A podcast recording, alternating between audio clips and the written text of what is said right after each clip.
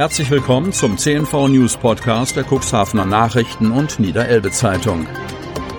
In einer täglichen Zusammenfassung erhalten Sie von Montag bis Samstag die wichtigsten Nachrichten in einem kompakten Format von sechs bis acht Minuten Länge. Am Mikrofon Dieter Bügel.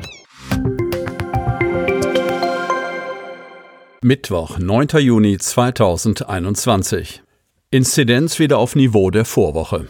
Kreis Cuxhaven. Die 7-Tage-Inzidenz für den Kreis Cuxhaven sinkt auf das Niveau der Vorwoche. Der Wert, der die Neuinfektion der vergangenen sieben Tage pro 100.000 Einwohner angibt, liegt jetzt wieder bei 6,10. Vortag 7,10. Im Verlauf der vergangenen Woche war der Wert zwischenzeitlich auf 9,6 geklettert, über das Wochenende dann aber schon wieder gefallen. Nun liegt die Inzidenz auf demselben Stand wie vor genau sieben Tagen. Ausschlaggebend sind null neue Corona-Fälle, die der Landkreis am Dienstag bekannt gibt. Wir folgen damit dem bundesweiten Trend einer allmählichen Entspannung, freut sich Landrat Kai-Uwe Bielefeld. Unser Ziel ist es, diese Situation aufrechtzuerhalten, um den Einwohnerinnen und Einwohnern einen möglichst entspannten Sommer zu ermöglichen. In der Fall- und Kontaktermittlung würden daher die frei werdenden Kapazitäten genutzt, verstärkt auf die Einzelfälle einzugehen und die Kontakte deutlich gründlicher zu erforschen, als dies noch vor ein paar Wochen möglich gewesen sei, so Bielefeld. Zudem bereiten wir uns bereits jetzt auf verschiedene Szenarien vor, die mit Einsätzen der herbstlichen Witterung auf uns zukommen könnten. Aktuell gelten noch 42 Menschen aus dem Kreis Cuxhaven als akut infiziert. 4298 Personen haben ihre Infektion überstanden. Hinzu kommen 173 Todesfälle im Zusammenhang mit einer Infektion, sodass sich bislang 4513 Menschen aus dem Cuxland mit dem Coronavirus infiziert haben. Große Lösung für das Schlickproblem. Kreis Cuxhaven. Der parlamentarische Staatssekretär Enak Ferlemann spricht von einem Durchbruch. Als Verantwortlicher im Bundesverkehrsministerium hat er gemeinsam mit Hans-Heinrich Witte, Präsident der Generaldirektion Wasserstraßen und Schifffahrt, Vertreter der Länder Hamburg, Schleswig-Holstein und Niedersachsen sowie der Landkreise entlang der Unterelbe an einen Tisch gebracht. Das große gemeinsame Ziel, die stetig zunehmende Verschlickung des Flusses sowie des Hamburger Hafens in den Griff zu bekommen. Das kürzlich geänderte Bundeswasserstraßengesetz hat die Zuständigkeiten des Bundes deutlich erweitert. Das verleiht ihm auch die Handhabe, die beteiligten Länder zu einvernehmlichen Lösungen der Schlickproblematik quasi zu zwingen.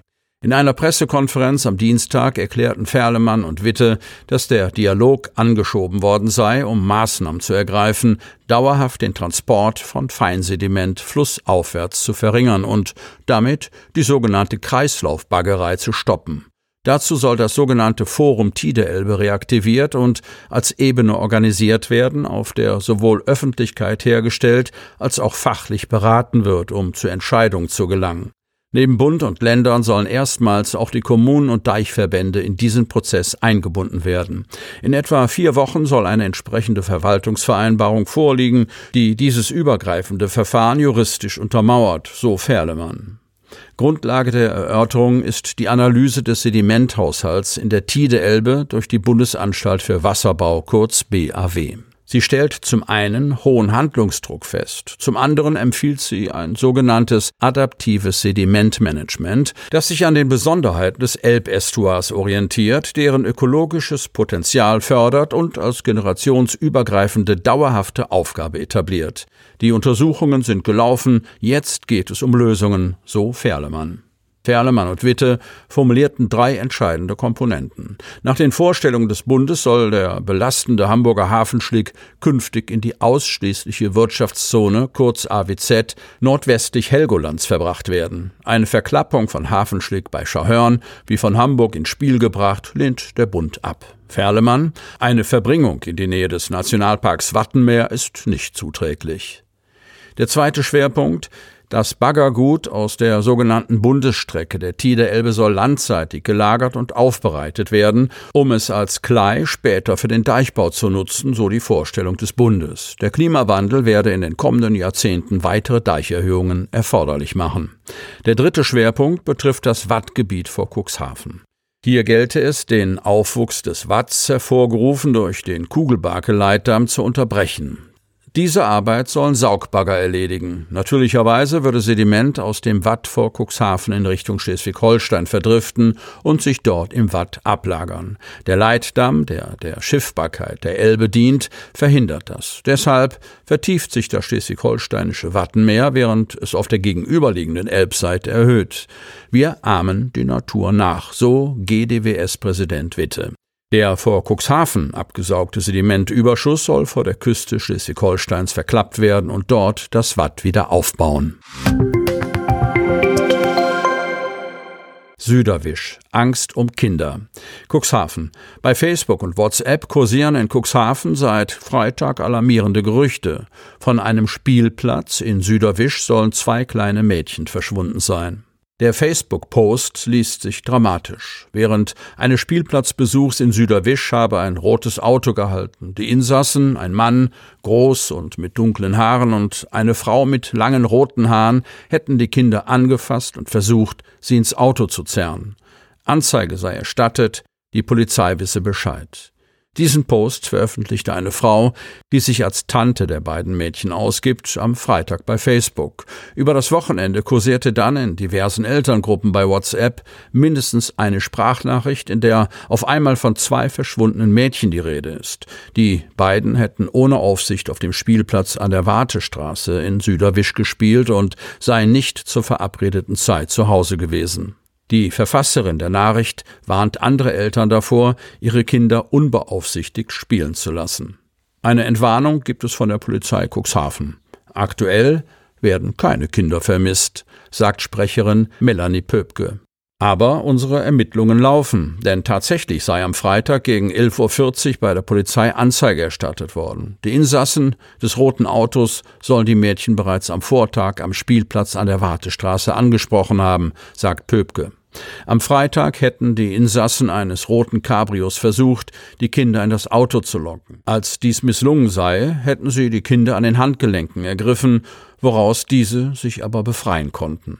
Die Polizisten seien am Freitagvormittag vor Ort gewesen und hätten Zeugen befragt, bisher ohne Ergebnis. Wir suchen deshalb weiter Zeugen, so die Polizeisprecherin. Sie weist darauf hin, dass das Verbreiten von Falschmeldungen im Internet die Arbeit der Polizisten erschwere und bittet darum, Hinweise lieber direkt der Polizei zu melden. Sattelzug gerät in heikle Schieflage. Odisheim. Am Montag ereignete sich gegen 17.45 Uhr ein Verkehrsunfall im Westerweg nahe Odisheim. Eine Sattelzugmaschine, die mit tonnenschweren Metallblechen beladen war, wollte laut Polizei diese an einen nahegelegenen Betriebshof liefern.